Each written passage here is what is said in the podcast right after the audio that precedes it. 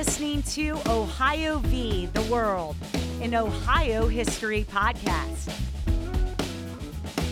Subscribe to the show on iTunes and Stitcher. And don't forget to rate and review us. Join the conversation now at Facebook. Here's your host, Alex Hasty.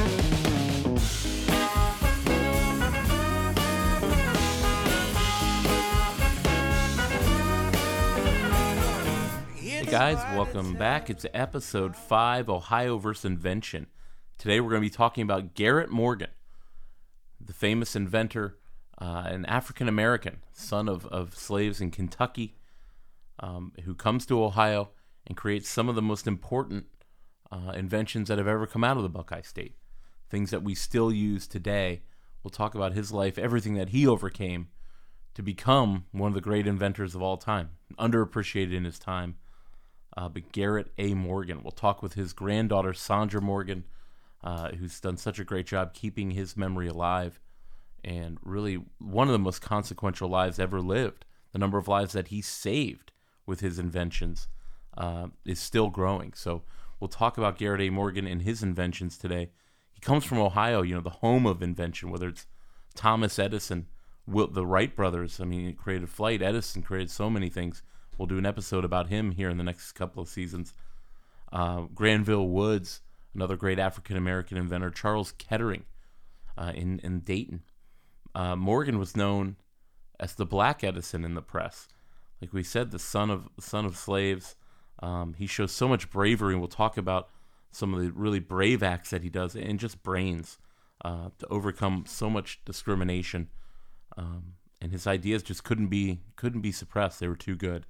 His invention of the what we know now as the modern traffic light that saved so many lives. His invention of the gas mask um, that you know whether it was World War One um, or you know fire departments, so many lives that were saved with Morgan's inventions. Our beer for the episode today is the Cleveland Illuminator. Uh, it's from Market Garden Brewery. Morgan from Cleveland, one of our favorite breweries up there, marketgardenbrewery.com in Ohio City. Uh, eight and it's you know they call it a, a, str- strong lager, um, but it is really good stuff and really a fun place to go to. You can buy their beer certainly all over Central Ohio, all over Northeastern Ohio. Uh, Market Garden Brewery. If you're up in Cleveland, go check that place out. And today we're drinking their Illuminator. Um, they named that for the Cleveland's role of the pioneering of streetlights. Well, we talk about Morgan's traffic light that he invented today, uh, among many other uh, events and, and, inventions. But again, marketgardenbrewery.com. Uh, go check them out. Our couple housekeeping items. You know, quickly, we're asking you to rate and review the show. Just scroll down on your phone if you're listening to us. Uh, right down there, you can rate and review us or give us five stars. We're reading your reviews on the air, uh, at least some of them. Uh, our friend William Mount kind of gets double props today. Not only he reviewed the show, uh, he also helped us troubleshoot some audio and technical issues we are having this week with the pod. So I really appreciate uh, everything Billy does. And go listen to his show, The Sounds of Bustown. We were on uh, last year, last September. You can look up an Ohio v. the World episode. But he interviews bands uh, all over Central Ohio and does a, a, lot of other shows as well. But love The Sounds of Bustown. Uh, gets you to, to hear some new bands and some new sounds. Talk with the artist, really cool. He wrote uh, who knew Ohio history was so entertaining?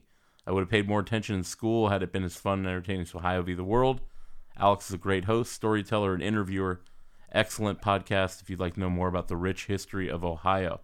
Thanks, Billy. Those uh, kind of reviews really do uh, help us shoot up the rankings. So if you type in Ohio on iTunes, I think we're about the, the second podcast that comes up now. And we're in there with a bunch of true crime uh, shows that are great and a ton of Ohio State football podcasts that I occasionally listen to as a big Buckeye fan. Uh, but it's great to be up there. Anyone who looks for anything about Ohio is being directed to the show, and that's really what we want to get more listeners and share the history.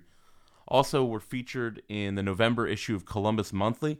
They did an article about podcasting uh, and featured our show, uh, Big Picture, and a feature article about uh, Ohio v. the World, so you can go buy that. I picked uh, up a copy at Barnes and Noble. Um, I think even in other parts of the states you can get Columbus Monthly.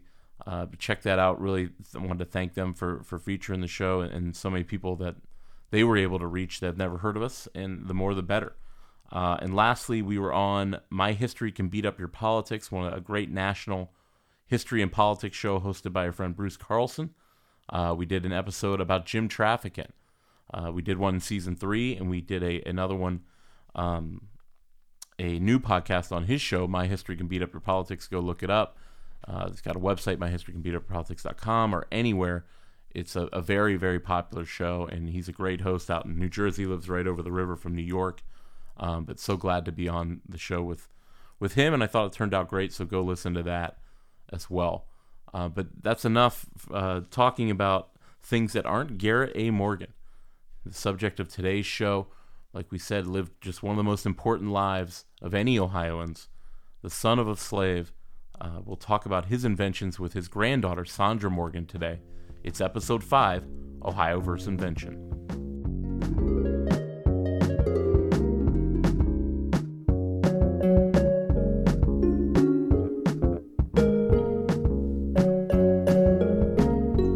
Garrett Morgan's born on March 4th, 1877, in Claysville, Kentucky, south of Cincinnati, close to Lexington. His parents, like we said, came from, from Maryland, were, were slaves. Morgan, one of their many children, I want to say they had nine or 11. You know, in Kentucky, uh, under when it was, you know, during the Civil War and in the Confederacy, no patents could be owned by African Americans. Anything a slave created uh, was property of their master. Garrett Morgan himself not a slave, but lived during this Reconstruction period. He was one of the great inventors of all time. And so we want to talk about his early years uh, in Kentucky and when he moves to Ohio. Uh, we asked his granddaughter, Sandra Morgan, to tell us about his early years. Well, my grandfather was born in 1877, which was literally within a decade of the Civil War ending, um, and so, or, or thereabouts. Uh, and he, you know, he lived in Kentucky. Not much changed for African Americans, despite, um, you know, freedom from slavery. And so his family was pretty poor. You know, my great grandfather Sidney Morgan um, actually came from Maryland. Uh, my great grandfather came to left Maryland and came to Kentucky, probably as a part of you know the slaves that his owner had. Um, the reason we haven't figured out yet at any and his his uh, mother Eliza Reed um, was from Kentucky uh, directly. Uh, at any rate, they had a number of children. Um, we were actually able to find nine. He was raised in a in a family that was relatively hard scrabble. Um, you know, they worked hard, and he only had a fifth grade education. He didn't have time to go to school. He had yeah. to help out um, at home and so he he worked hard right alongside his other siblings and his and his family members. The one thing that we do know is that a number of his siblings, the older ones, moved to Ohio, and they moved. One moved to New York, um, but many moved to Ohio, and they settled around. Um, the Oberlin area. They settled throughout Ohio, and that's what give him gave him the incentive I think, to strike out and move to Ohio when he was 14. He was 14 years old when he left home and decided to come to Ohio. Morgan moves to Cincinnati as a teenager. Cincinnati is a couple days' walk away uh, from where he grew up. He decides to cross the Ohio River uh, into the north. It's it's a bustling city, Cincinnati, Porkopolis. We've done so many episodes about the Queen City, uh, but it attracted many people, not just African Americans from Kentucky, but African Americans from all over the country and immigrants from all over the country. We talk with Sandra about uh, his journey to Cincinnati. Well, you know, one of the things that uh, I like to highlight when I am speaking, particularly to children, because they don't realize really what what hard life is all about. Yeah. You know, even even the hardest of lives here, I think, in modern times, don't realize how difficult people had it. 100 or 150 years ago. And so, um, you know, my grandfather, I, I really categorize him as an adventurer because he literally walked to the, he walked through Kentucky um, to the Ohio Kentucky border um, you know, paid a ferryman to take him across the river, and then he walked into Cincinnati. Um, there was no cars, there were no scooters. He didn't have a horse. He had to. He literally had to walk um, to towards his dreams. Cincinnati was a border, a river town, right on the border of Kentucky and Ohio, on the border between the North and the South. But there's still an incredible amount of Southern leanings in Cincinnati. There always was. And it really shows the difference between Cleveland and Cincinnati. Uh, in, in, Garrett A. Morgan's life, he moves to Cleveland. We'll talk about that move with Sandra. But in the 19th century, um, Cleveland was definitely a northern urban center. Again, also a bustling, growing economic center. Uh, but think about you know what borders them. You have Kentucky to just over the river um, and you have Cleveland that is closer to Canada really than anything else, um, and really was one of the last stops on the Underground Railroad to get to Canada. Cleveland was, you know, was not a, a place that was foreign to African Americans and and to former slaves. We talk, you know, they both had huge ports and people from all over the country visiting there and doing business in those two cities, the two most important cities in Ohio, certainly at the end of the 19th century. But we talk with Sandra about the move. He goes from Cleveland to Cincinnati and why he does it. You know, Cincinnati was a bustling city and there was a lot of action going on there. And I guess he thought it would be a great place to, um, you know, seek his fortune, give, you know, give life a shot. Uh, but what he found was that in many ways, Cincinnati was the same as Kentucky. You know, the same racial um, divides existed in Cincinnati, the same prejudices, and in some cases, the same people traveled from Kentucky to um, Cincinnati in Ohio uh, frequently. And so he really wasn't changing. It wasn't a, a, big enough break for him and a big enough change. And that's when he and he had, don't forget, he stayed in, in uh, Cincinnati long enough to get married and divorced yeah. uh, at a young age. And so um, I think that all of that combined uh, for him to just say it's time to to move on. And also by then, big things were happening in Cleveland, and and people knew about Cleveland. Um, it had a bustling economy. Their manufacturing was at its zenith here. Um, there was there was a lot going on intellectually, socially, and from a business perspective, and he wanted to be in the middle of the action. Morgan gets a bunch of odd jobs and he's working around Cleveland, but he gets a job at a place called Root McBride. This job that really sets him on this arc towards innovation and invention. It was at Root McBride where Garrett A. Morgan would make his first invention. Um, and when he got here, he came ahead of the Great Migration, so it wasn't it wasn't as large a community as one might imagine. However, it was still it, it was still here. Yeah. Um, and it was welcoming. He was able to find a room and some place to eat, and people who uh, were open and, and welcoming to him. There was a community. One of the big industries here in Northeast Ohio around the turn of the century um, was the textile industry. Textile industry. Yeah. And so he went to work in the textile factories uh, where there were women sewing, and he was the maintenance man. Root McBride was really an important um, place for Garrett Morgan in a number of ways. Um, it was a catalyst for his career. Uh, it's also where he met my grandmother, Mary Hoshek. You could attribute a lot to um, a lot to his success uh, from Root McBride. At any rate, when he was at Root McBride, he noticed that the sewing machines were relatively ineffective just because they were the old fashioned type with the big pedal that you had to push, yeah. and things would get moving nicely, and then the leather belt that moved the, the machine forward would snap. In the meantime, it was lost productivity for the company and for the women who worked there because, as a reminder, when these women were working in these factories, it wasn't just for fun. Right. They were working because they needed the money and they got paid by the piece. And so if they were not being productive and not sewing, they weren't getting paid.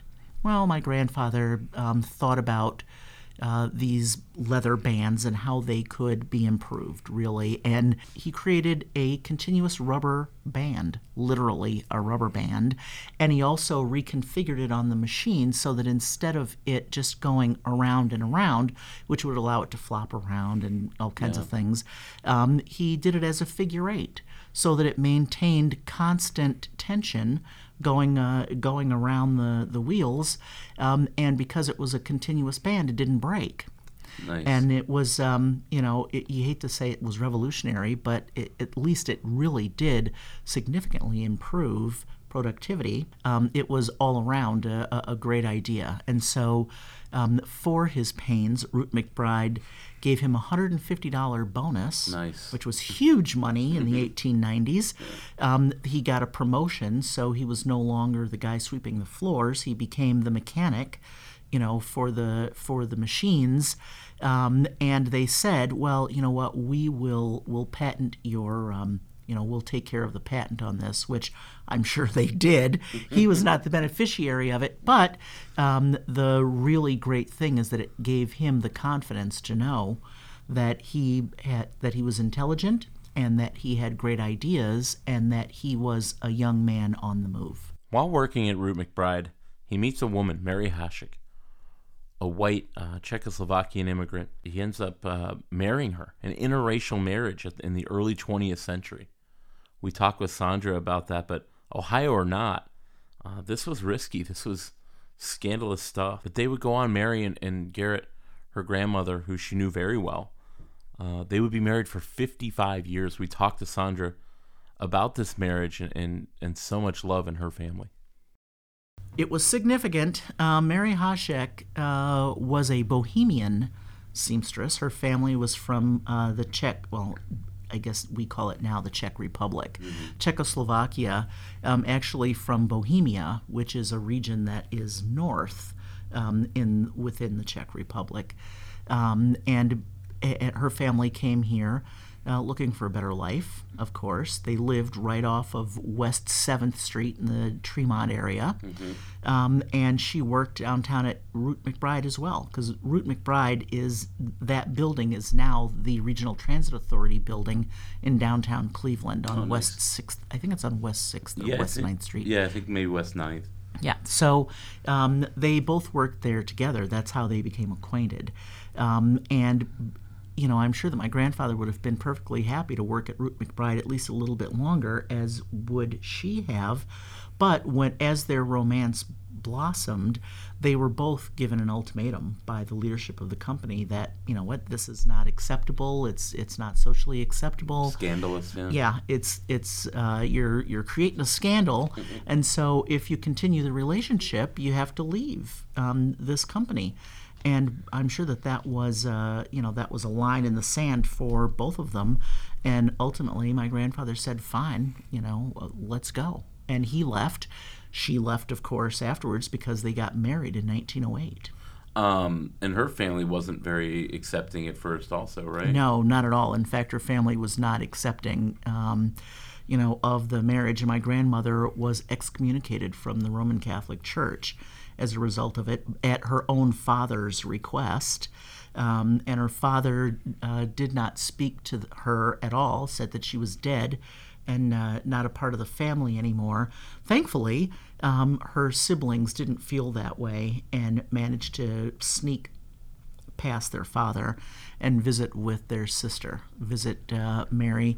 And today, the the Hasheks or the Hassicks, as they're called now, um, you know, I do have contact with members of the Hassick family, and so yeah, I think that that's a that's a fantastic thing. But at the time, it was very difficult. It was scandalous. They were both you know they were both shunned. She was shunned by her family and by her former community. Um, she was also she faced a lot of um, racism and pushback from the African American community, who said, you know, what do you why'd you marry her? We're not good enough. What's the matter with us? Yeah, from you know, both, who is she? from both sides. Yeah, and so she really faced, in my opinion, my well, I have my personal feelings. My grandmother was a saint, um, and for any number of reasons, but she was um, one of the people that I was closest to um, in our family because she lived on after my grandfather passed away, and she lived in our house. And so I learned uh, a lot about my uh, about my Checky background uh, and how to behave as a good Checky girl. Um, but I also learned an awful lot about her life with my grandfather um, and raising three sons.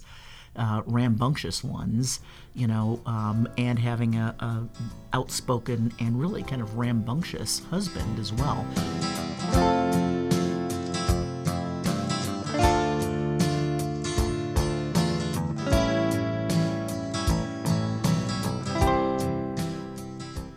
Morgan's first major invention would be uh, start a line of products that would follow him for the rest of his life.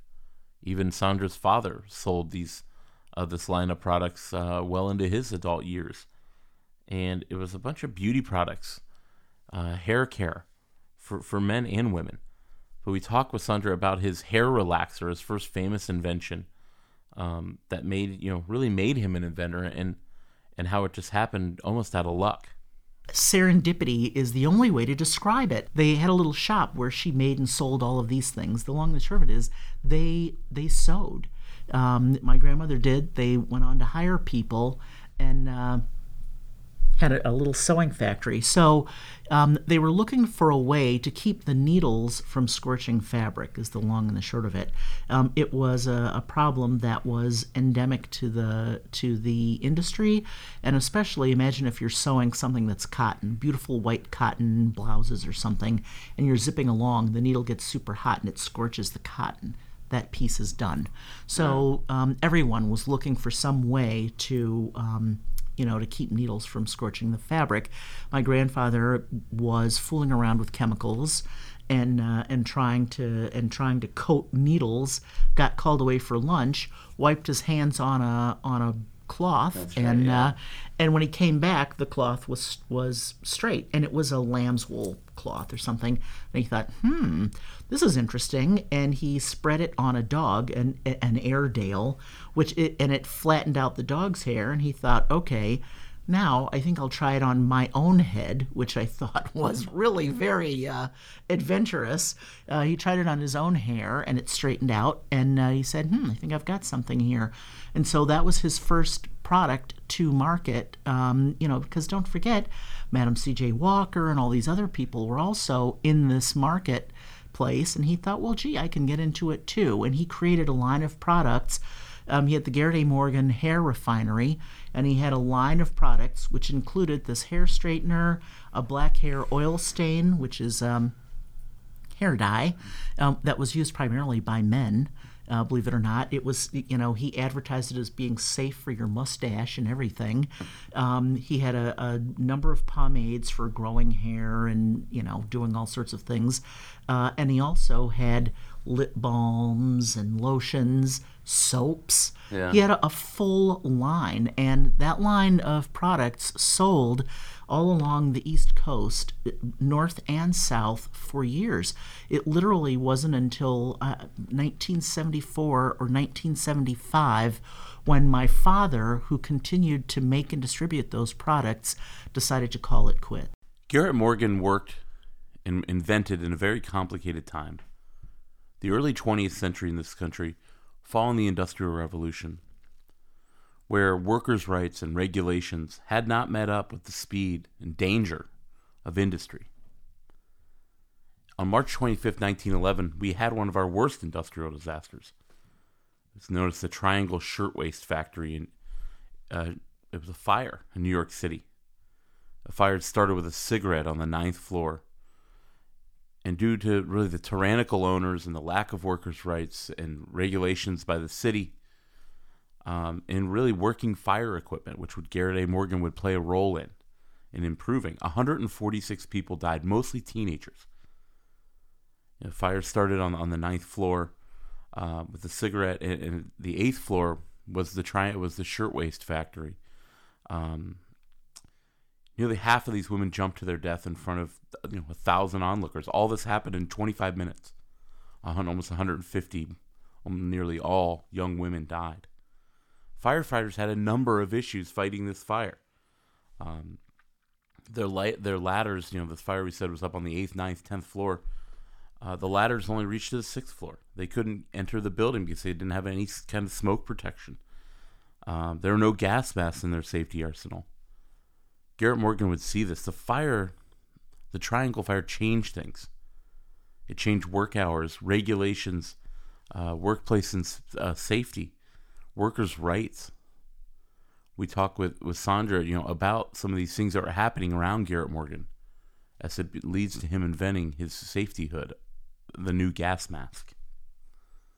Um, he listened to the news and read the newspaper like everyone else, and every other minute there was a there was um, a fire or a building collapse or a chemical explosion or something that was going on, um, both in businesses and and in uh, you know these big apartment buildings, tenements in in the major cities, and and people were losing their lives or they couldn't get out, and even the firefighters and policemen you know, who were trying to bravely save people could only spend so much time inside because of the smoke, the fumes, right. the you know that sort of thing, and there were all kinds of safety.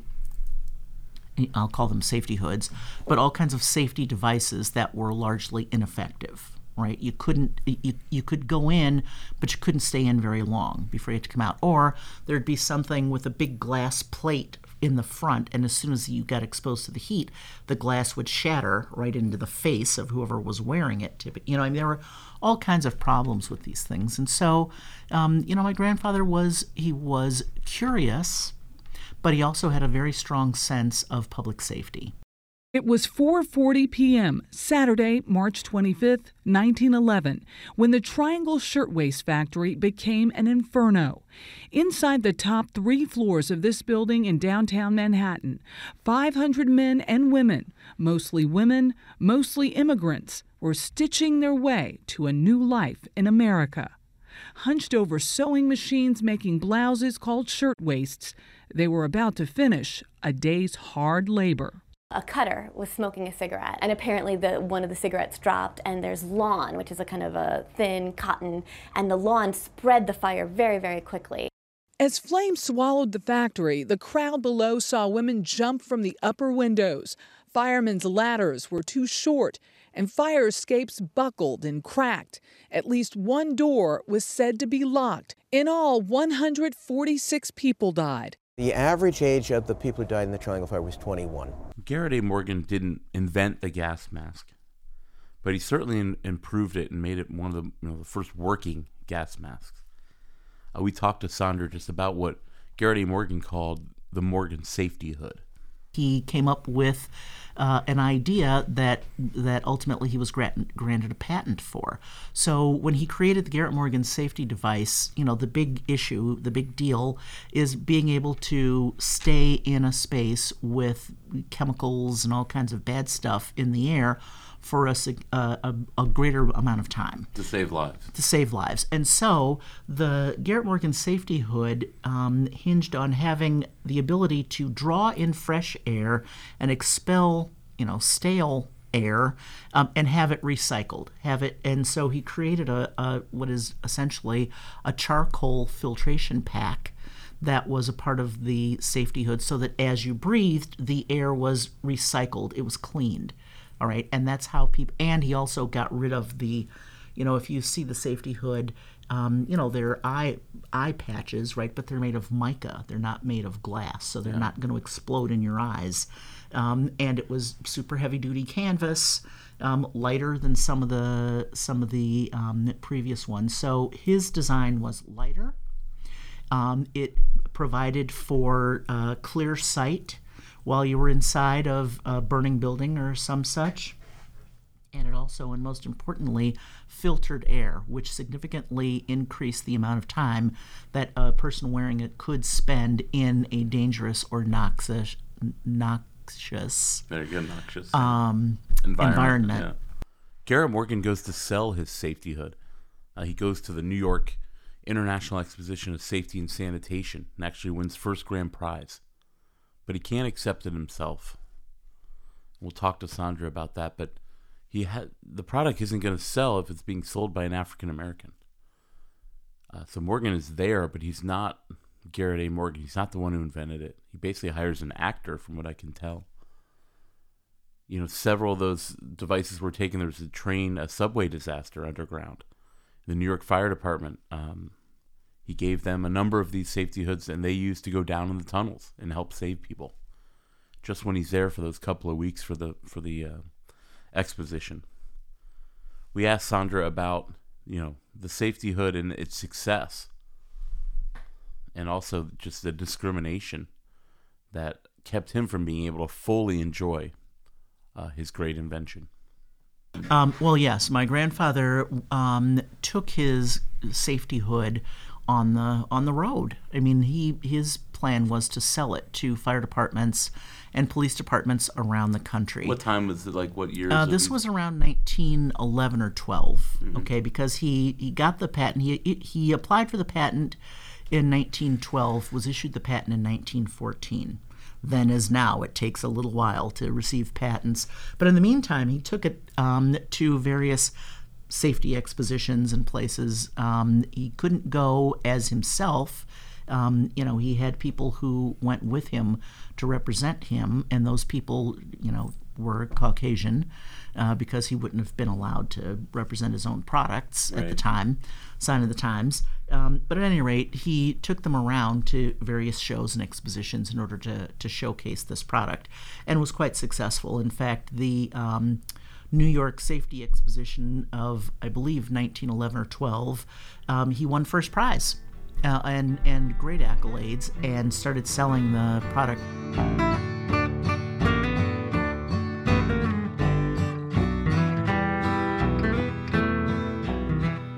At the same time as Garrett Morgan's inventing his safety hood, there's a pretty important event going on that would prove that you would need his safety hood. You're talking about World War One. You know, as bodies pile up on the Western Front, and the war becomes a stalemate, a stagnant war, a trench war. Um, you see a reason for Garrett Morgan's safety hood to be on the battlefront. It's at the Second Battle of Ypres in 1915. The Germans are the first to use chemical warfare. It's a horrible thing. April 22nd, 1915. German forces secretly moved thousands of chlorine gas cylinders into position around Ypres. 168 tons, enough to swamp Allied trenches along a four mile front. The French troops stationed there have no idea what's coming. The Germans begin by opening the valves on nearly 6,000 chlorine gas cylinders. The gas is piped into no man's land, where a light breeze picks it up. In just five minutes, a deadly cloud, four miles wide, is drifting towards the French line. These French and Algerian, French Algerian forces and Canadians, who were the targets of this first attack at the Second Battle of Ypres, imagine their terror. There are no, they've never heard of gas masks or chemical gas. You know, this war that's supposed to be so gallant and brave. And really, we start killing people with almost, you know, like aerosols, like we kill a, a hornet's nest or how, you know, a, a bunch of ants with raid. This was a changing of warfare. And there's a number of different accounts, and, and really, we share this with you, um, really coming from the great podcast, Dan Carlin's Hardcore History. You got to go listen to his five part series on, on World War One, Blueprint for Armageddon. It's really what got us into historical podcasting. It's that good. I mean, these episodes are three, four, five hours long. Um, but he pointed me to a clip, and this is actually from a British soldier who was part of the second attack um, about a week later.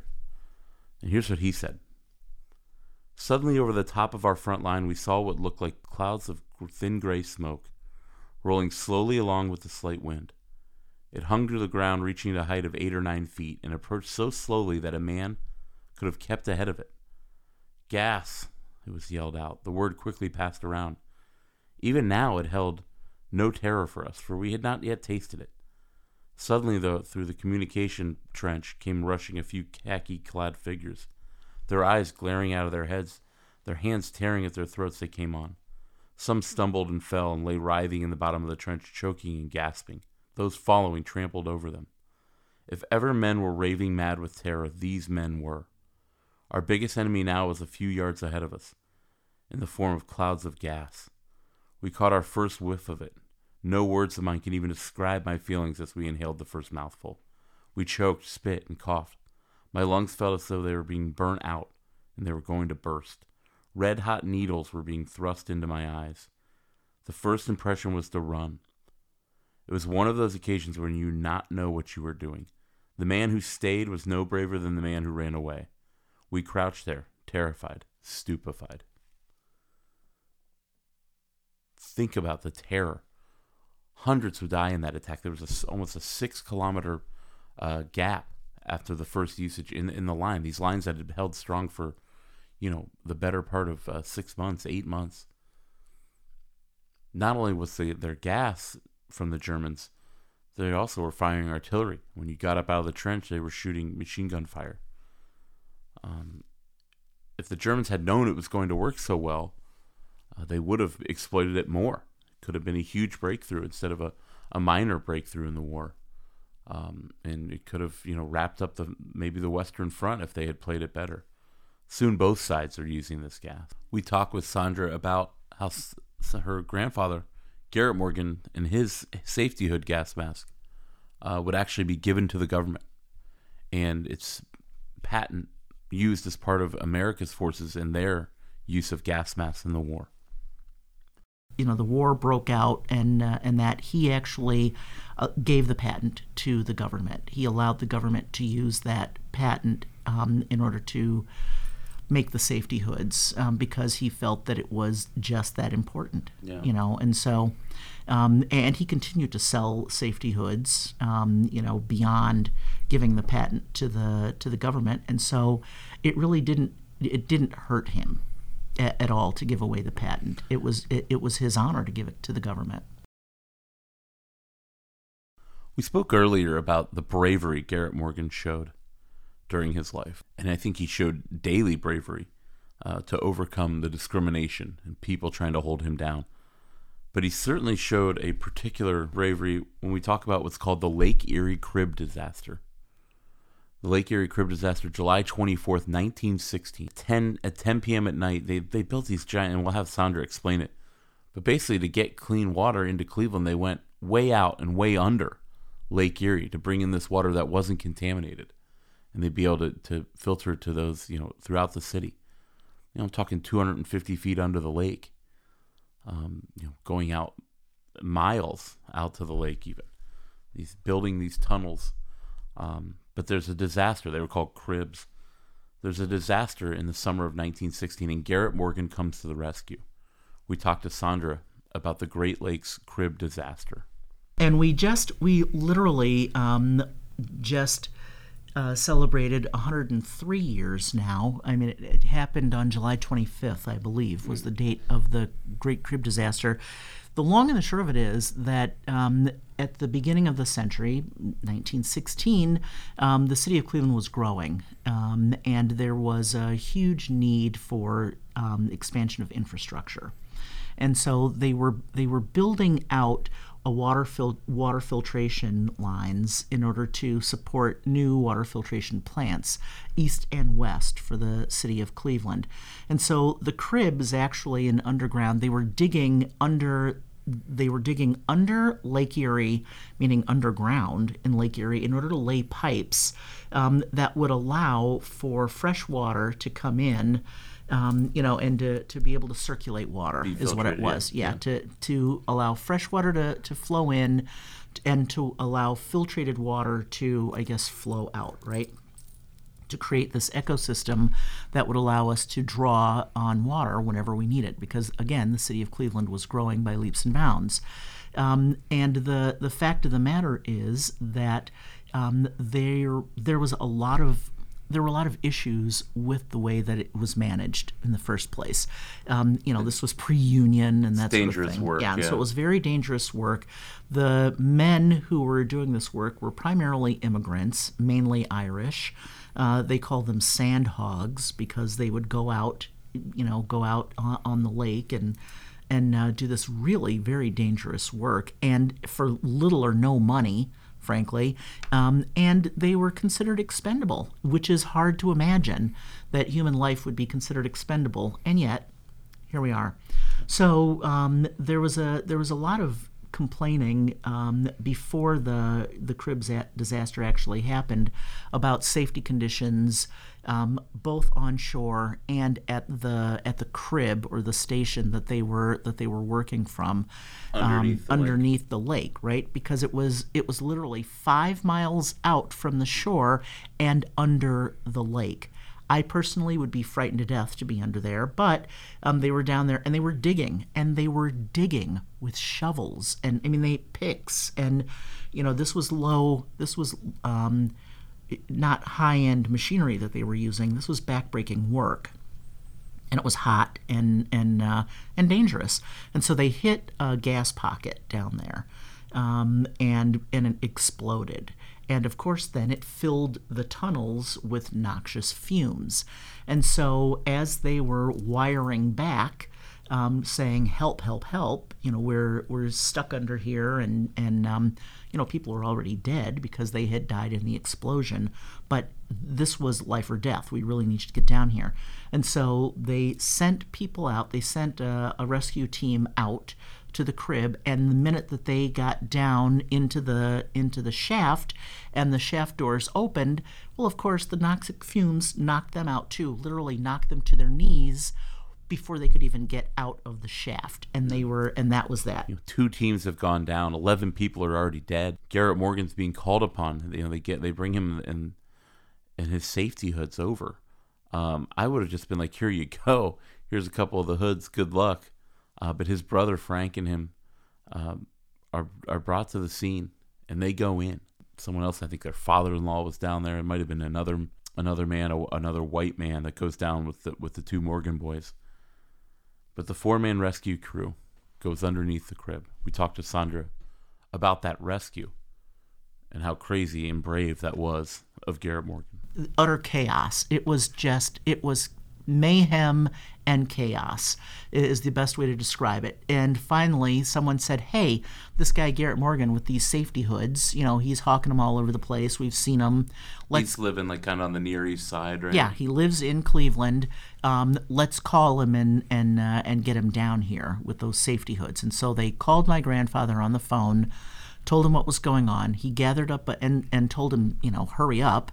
He was still in his pajamas because it was two or three o'clock in the morning.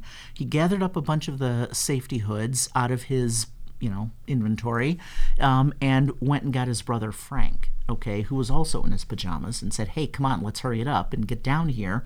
We've got to do this. Um, and so he and frank arrived and when they got there they told him okay you know go down there and if you can if you can get out of the shaft and see what's going on you're going to have to wear your you're going to have to wear your bare feet okay no shoes and no boots. And that's because there were wire there were live wires everywhere. Right, and that's and he the- needed to yeah and he needed to be able to feel around if he couldn't see feel around with his f- bare feet to uh, know where to step and how to and how to move. And you're right not to uh, create any friction that would cause secondary or another tertiary explosion, yeah. explosions. And so i can't even imagine the way that he felt the his heart racing heart beating in his chest wondering if this was going to be it his demise if he was going to live or die and not knowing what to expect when he got to the bottom of that of that shaft I mean, it's just when you so I, I get a little claustrophobic sometimes. I just can't imagine. I'm sure. Did he know that he was gonna Couldn't he have just given them the hoods and they had? well, the thing is that they didn't. There was there was a lack of confidence, shall we say, from some of the volunteers that were there. I mean, they knew what had happened to the other volunteers Right, that had gone down. back, they yeah. didn't come back, and they were scared. And so, you know, it was sort of a, you know, they were throwing down the gauntlet. If your safety hoods work so well, why don't you go down and and then come back, and then we'll see. Which is exactly, by the way, what he did. He went. Um, he and his brother Frank went down uh, the shaft. I think that they convinced one other guy to go down with them. They all went down. The went, you know, opened the shaft doors, and and there was mayhem. You know, people were moaning and crying and screaming, and there was blood and there was smoke and everything. Um, and what they did was they looked around. They had one of those big carts, you know, the big rolling carts that use for any number of things, and they literally loaded the dead and dying into whatever was close by into the cart. Those little mining carts. Mm-hmm. And for those people who were still alive, um, you know, the ones that were seriously hurt, and then the ones that were still alive, they got everybody kind of organized, and that was the first trip out. Get the people who were alive out first, the people who are alive but hurt, um, and then, you know, padded with some dead bodies, unfortunately. They came up, to, and people were astonished. They were astounded that they actually made it back up. And of course, then people were, you know, they were telling their stories, and it, it was pandemonium up on the shore then uh, as well. And so um, men quickly grabbed the safety hoods, they went down in the shaft, and after several trips back and forth, um, they were able to um, bring the men uh, back up. They got all of the men who were alive, of which there were about nine. They brought those men back up first. Those who were, uh, and, and let me qualify that by saying who were alive and able to actually manage themselves. Those who were alive but, you know, seriously hurt or dying. Got those men out, and then um, the rest was just, um, you know, picking up bodies, getting people, getting their bodies out of the shaft so that they could have um, you know, a, a, an honorable burial, so that they weren't just buried down in the down underneath the lake.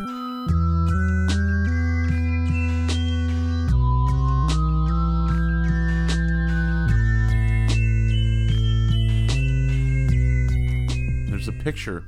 You can find it online. A picture of Garrett A. Morgan holding one of the men that they rescued. The safety hoods worked. They actually pull seven, uh, six men who were alive at the time out of the cribs. Um, only two of those would actually survive, but still an amazing accomplishment. And this picture on the Plain Dealer shows Garrett Morgan, you know, carrying one of the uh, one of the victims. But he get no recognition. The article barely mentions him and his brother. You know, just another example of just terrible racism in, in Ohio here in the early 20th century. Much like with the safety hood, where he had to hire a white actor, this time he is actually there. It's people, hundreds of people saw what he did, um, and still no recognition. And you know, uh, Garrett wouldn't take it lying down, but the mayor just put a stop to it. Wouldn't acknowledge him. You know, they actually uh, the guys who went down with him. The white guys were given awards. I think five hundred dollars, uh, hailed as heroes, but not Garrett Morgan. It was. I mean, he was in the center of the photo. Yeah. And and yet, um, there was a significant pushback on um, on recognizing him And his brother. and his brother as as um, heroes in this. They barely mentioned the Garrett Morgan safety hood, let alone um, that he and his brother were there. And so several other men, you know, they were named as the heroes of the program, and instead of the of the the uh, rescue instead of even saying well thanks to Garrett Morgan's safety hood or anything they went with it. They didn't say a one word and did not acknowledge my grandfather. And when uh, and when they were handing out medals you know the Carnegie Foundation gave out medals to all the men uh, and and cash to all of the men who were considered heroes of this uh, you know this great tragedy my grandfather was not among them and no one stood up for him to say that he was there Garrett Morgan keeps on inventing. and in the late teens and early 1920s, um, cars become prevalent across the country. But you know, cars enter this world of people who would you know would still walk, bicyclists, horses and buggies, you know, men on horse. I mean, it was so dangerous driving a car when they first came out. People died by just the handfuls. Um, you know, the the street there's you know very little street signs, um, inexperience with with you know road safety. Garrett Morgan sees another growing problem of people in his community dying, and he actually sees it firsthand. We talked to Sandra about you know this story that's passed down through her family um, about you know really what drove him to try and make the first modern uh, tripartite three part traffic light. By then, my grandfather was established, you know, businesses and everything else. Um, but you're right. At the turn of the century, there were there were some there was a lot going on on the roads. You know, cars, wagons, horses, pedestrians, everybody. Um, and the turn signals or the, the traffic signals of the time were pretty much stop and go. All right, it was you know you're either moving or you're not, um, and the big issue then, as now, is with the intersections. Okay, it's usually around an intersection you don't know whether to stop or whether to go, what to do, and especially if there's a lot of traffic flowing in out of the intersection, it was a recipe for disaster, and it usually was. And so my um, dad and my uncle John. Uh, were in the car with my grandfather when they witnessed this accident and it was between another automobile and a horse-drawn wagon. And of course, the horse was um, fatally injured. They had to kill the horse right um, there on the road, which of course was traumatic for little kids. Sure. Um, and there was a little girl that was in the wagon, and she was signi- she was hurt pretty significantly as well. She was thrown from the wagon, you know, and into the street. Um, and so it was a terrible accident. And my father and my uncle you know, recalled it quite vividly all of their lives. So it must have been really horrific. Um, and that made my grandfather think. Um, again, there were traffic signals that were available. You know, they were there were handhelds, there were you know ones with levers, there were all kinds of traffic signals, but their their main focus was stop and go. All right, and there were a couple of things um, you know, that were wrong with that. You didn't know, first of all, if you're a police officer and you're in the middle of the road holding something that says stop and go, you're in imminent danger at all times, right? Um, and number two, it's the turn of the century, but everybody doesn't know how to read. Yeah. Okay, so if, if my grandfather used to say, according to my dad, what does stop or go mean to a horse? Nothing, right? And if the if the rider of the horse can't read, it still doesn't mean anything. So anyway, the long and short of it is that my grandfather decided something needed to be done, and and his idea was not to invent a new traffic signal. It was simply to create an improvement mm-hmm. on the ones that already existed, and the improvement that he got the patent for um, in 1923 um, was really what we call now the caution light. It's the it is the third um, the third position of the signal. So you know, stop, okay, go, okay, but the third position was caution. All right, if you're in the intersection, get out of it, and if you're not in the intersection, don't go in. Right. So if you're something's about to change yeah, something is about to change. Um, and so that's what that was the revolution of his uh, of his traffic signal, and it still holds today. I mean, that has not. There have been all kinds of improvements, obviously, to the traffic signal since my grandfather's um, patent in 1923. But the foundational caution or something is about to change is the constant in every single traffic signal yeah. that we see around the world today. This invention, though, would be the one, the moneymaker, the one that allowed him to retire comfortably. Uh, we talked to Sandra about you know getting the patent for the traffic light. and Why he why did he decide to sell it? He sold the patent. Um, first of all, he was smart. He got the patent in the UK, in Canada, and in the United States. So he felt he had like a world monopoly on this patent. But he ultimately sold it to General Electric, um, you know, for their manufacture because, you know, being an independent inventor, um, then and now, it's very difficult to to manufacture your product. Yeah. And so for him, it was it would have been virtually impossible to manufacture the product. So he sold it to General Electric in 1924 um, for what we would think now is peanuts, forty thousand dollars, um, but at the time was the equivalent of several million, Yeah. and that uh, and that allowed him to essentially, you know, take it easy. It's generational wealth at that point. Yes. It's around this time where the press starts using the phrase uh, the Black Edison to describe Garrett Morgan. Uh, it's not something that he called himself, but we talked to Sandra about this nickname for the great inventor. I think that might be a kind of a media uh, creation. Seems like it, yeah. Yeah, I think he was certainly interested in um, in Edison and what was going on here in Northeast Ohio, but I don't think it's because he considered himself necessarily the Black Edison.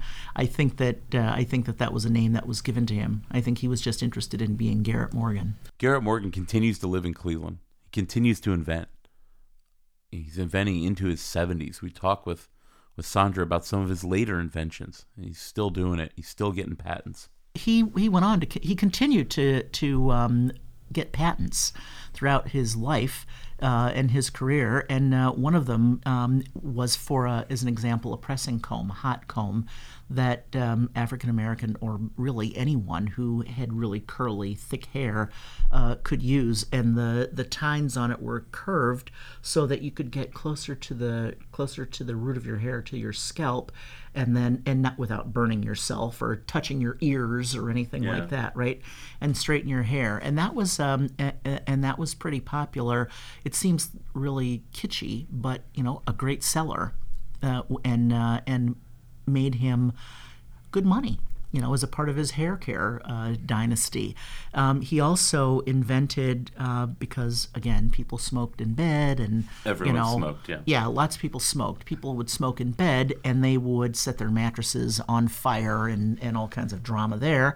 And so he invented um, a little filter um, that went inside of the cigarette that was liquid, and I'm not sure what the what the chemical makeup of that was. It wasn't water, um, but it was such that if you were smoking a cigarette and you forgot to put it out, um, when it burned down to almost the filter, it would self-extinguish Wow. and that's something you know believe it or not we've not we've never seen that in cigarettes but in china because people continue to smoke heavily there and they also smoke in bed and create giant fires it's actually a patent that um, a couple of cigarette companies have looked into again Garrett Morgan would die in Cleveland in 1963.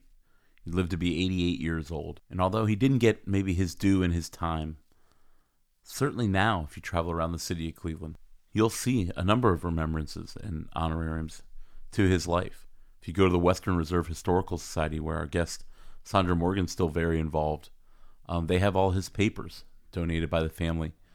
Um, they do exhibits and, and again have all those different Garrett Morgan artifacts. We ask our guest Sandra Morgan, um, where in Cleveland can you see some of these remembrances of her grandfather? there are a number of places. Number one, um, one of my favorite places in town is the Garrett Morgan School of Science and, and uh, Math, uh, which is a high school, part of the Cleveland Metropolitan School District, and with a focus on science and math. Um, that is on the near west side, um, 38th and Woodbine, I think, is the is where that is. Um, there are plaques and and dedications to him throughout the city of Cleveland on various buildings. As an example, you'll find um, something in City Hall. You'll find something in Public Hall. Um, you know, you'll find plaques um, hither and yon. The water works, the water um, filtration plant, is named after Garrett Morgan. Um, and there are there are statues and things, um, you know, all around town uh, that showcase my grandfather and his his commitment to this community. And as we close here today, uh, talking about Garrett Morgan, it was in 2016 where he finally was recognized. Sandra Morgan accepted on his behalf an award for his role in the Lake Erie Crib disaster.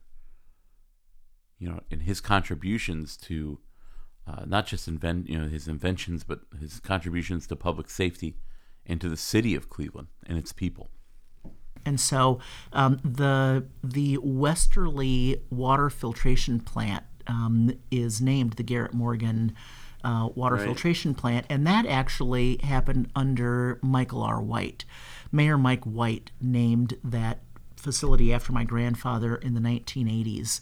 Um, but we were happy to be able to celebrate again in 2016 um, with Mayor Frank Jackson. In 2016, I was really honored and pleased to be able to accept an award uh, on behalf of our entire family in recognition of my grandfather's contributions to um, that day. Uh, you know the Great Crib disaster, but also his his contributions to public safety and public health um, throughout his career.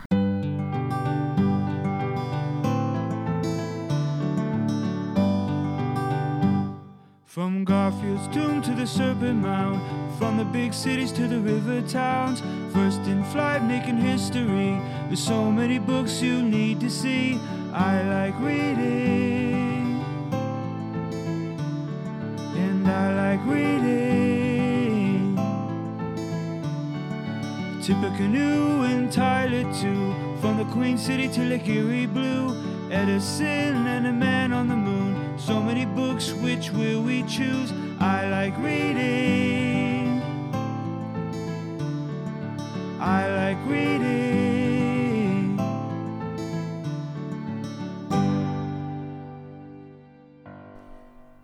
That'll do it for today's episode, guys. Um, no book recommendation. There's really no great books about Garrett Morgan. There are some books if you have kids. There's some great books for teens and, and children um, that you can look into and, and share his story with with your children. Um, but no real book today. We'll we'll just tell you. Uh, go listen to Hardcore History by Dan Carlin. Just came out the new episode, uh, which is a big deal because he only comes out with these free episodes about every seven to nine months. Um, he's doing third part of his uh, Supernova in the East episode about the rise of, of the Japanese in the 20th century. Uh, we're now into World War II. Uh, but go back and listen to his Blueprint for Armageddon, his World War One podcast that really uh, you know helped push him to prominence. Is some of the best stuff, and like I said, it's it's one of the things that really did motivate us. And again, the name of the show, Dan Carlin's Hardcore History. Uh, we really advise you to go listen to that. Uh, thanks again for joining us, and thanks so much to our guest Sandra Morgan. She was awesome, meeting us up in, in up in Northeast Ohio to sit down for an hour and talk about her grandpa's fascinating life. Our next episode, uh, we're going to go back to the pre-Civil War and talk about the abolitionists. Two of the most famous abolitionists uh, came from Ohio. We'll talk about John Brown and his raid of Harper's Ferry and how that started the Civil War. We'll also talk about Harriet Beecher Stowe and how her book, Uncle Tom's Cabin, and her life in Cincinnati. Uh, as President Lincoln said, So you're the little lady who started this great big war. We'll talk about two of the leading abolitionists and the abolitionist movement in Ohio and how it sparked the Civil War. That'll be next time, uh, episode six. But thank you again so much for joining us. Uh, rate and review the show on iTunes. Follow us on Facebook. Um, and again, you can listen to our most recent uh, guest appearance on My History Can Beat Up Your Politics, talking about Jim Traficant. Really had a lot of fun. Thanks again to Bruce Carlson for having us on. Uh, if you have any questions, ideas for the show, email us at OhioViewTheWorld at gmail.com. Thanks again for listening, and we'll see you next time.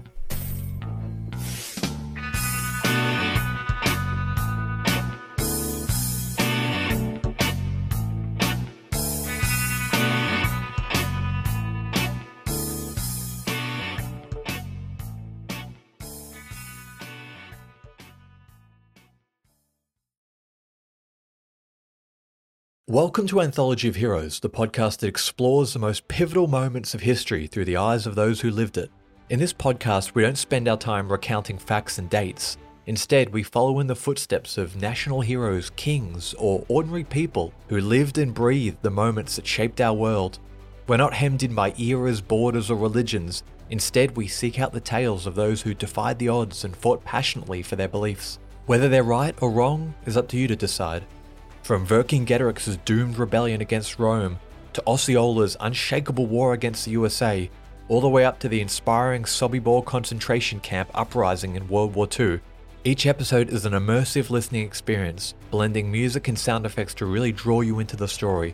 Our episodes go for about 45 minutes, making them perfect for your commute, and are crafted using a wealth of historical sources, which I list on our website if you want to learn more. I'm the host, Elliot Gates, and I'm thrilled to have you joining me as we uncover history's hidden gems and illuminate the faded pages of our past. Look out for the Anthology of Heroes podcast on Spotify, Apple Music, or anywhere else you get your podcasts from.